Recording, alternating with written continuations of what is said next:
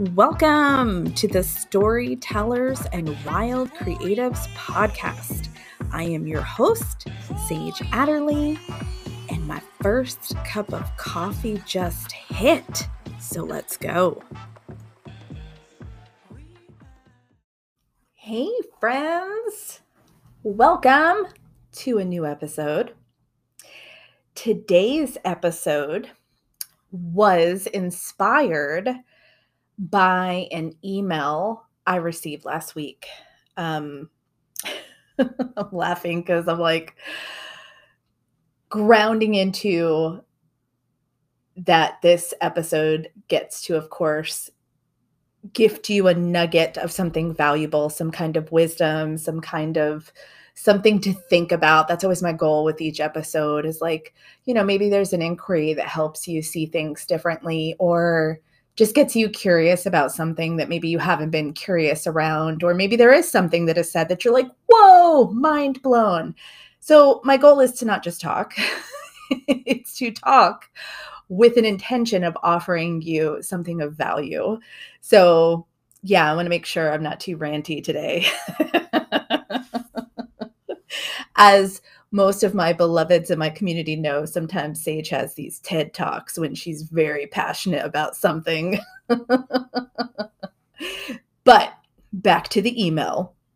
So recently I got this email and the subject line said something like, Writer, don't make this amateur mistake. And it, it was so cringy. It's like, can we please stop with the fear marketing already? Can we please stop? Like, we already have enough fear in our lives and in the world. Can the people that we're following not terrify us? That would be awesome. So, here's where I got the issues. Okay, let me let me tell you about the issues I got with this subject line. Who decided that people who are beginning something new need to be shamed. Like, newsflash, we've all been a beginner.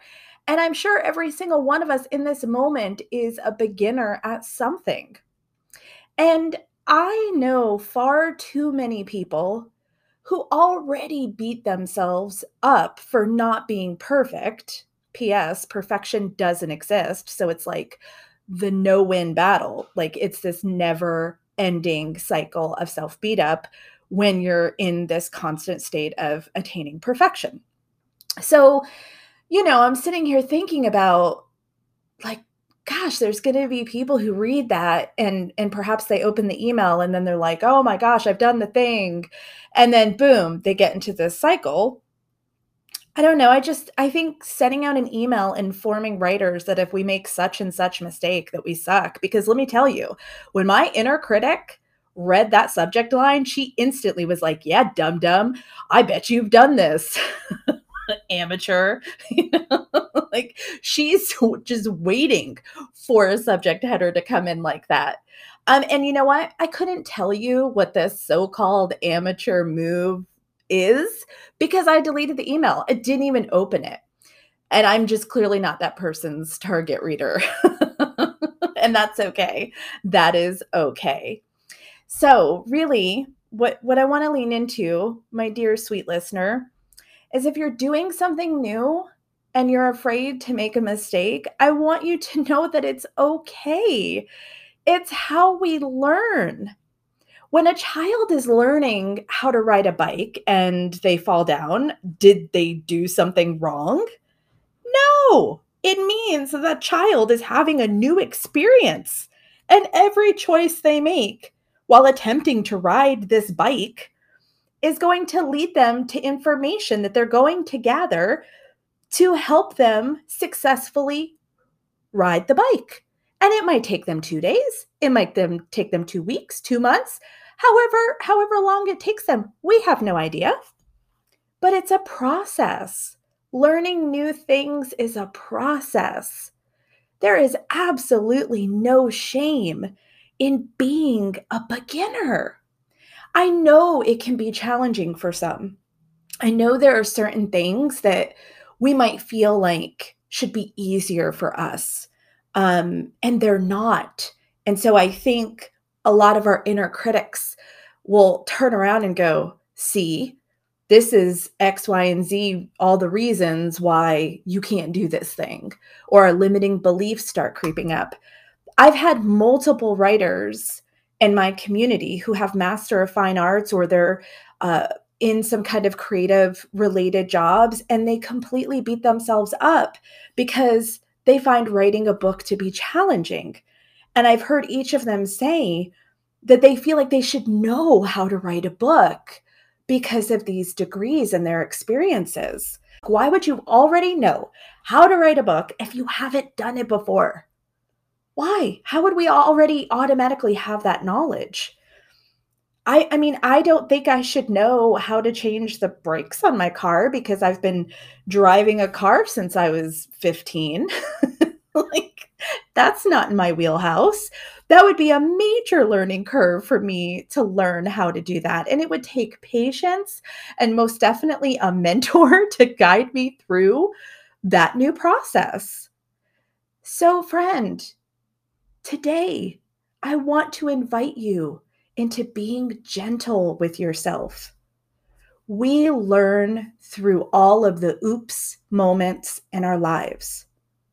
When we make a choice and the outcome isn't what we think, it's okay. You get to try again. Isn't that awesome? We get to try again. And you might have to try multiple times for days or weeks or months to begin building your confidence and trust muscles with, with whatever this new venture is that you're learning. And there are so many things that can factor into how long it takes us to master something or simply find that this way that I did the thing is good enough. So many factors. I mean, each of us learn differently each of us learn differently. We are not molds of each other. So while it may take one person three months to write their first draft, it could take another one six months or a third person nine months. I mean, it just varies. It varies based on what our lives look like, how we physically feel, how we mentally feel. So many factors so comparing ourselves never works. Never, ever works. So I am going to drop, I'm going to drop this idea. What if you celebrate being a beginner? What if you celebrate that you aren't showing up in this world thinking you know all the things? and you are a humble and curious human being that is excited to keep learning, not only about new things, but about yourself. What if you celebrate that you're someone who supports other people being a beginner and doesn't shame them because you understand what being a beginner is like? Gosh, isn't that such a beautiful thing? So I'm going to finish up this cup of coffee. And I hope that in this moment, you give yourself some grace, some extra love, and you remind yourself that whatever the new thing is that you're attempting in your life, it's going to take time. And that's okay. That's, that's very, very normal. All right, my friends, I'm celebrating you.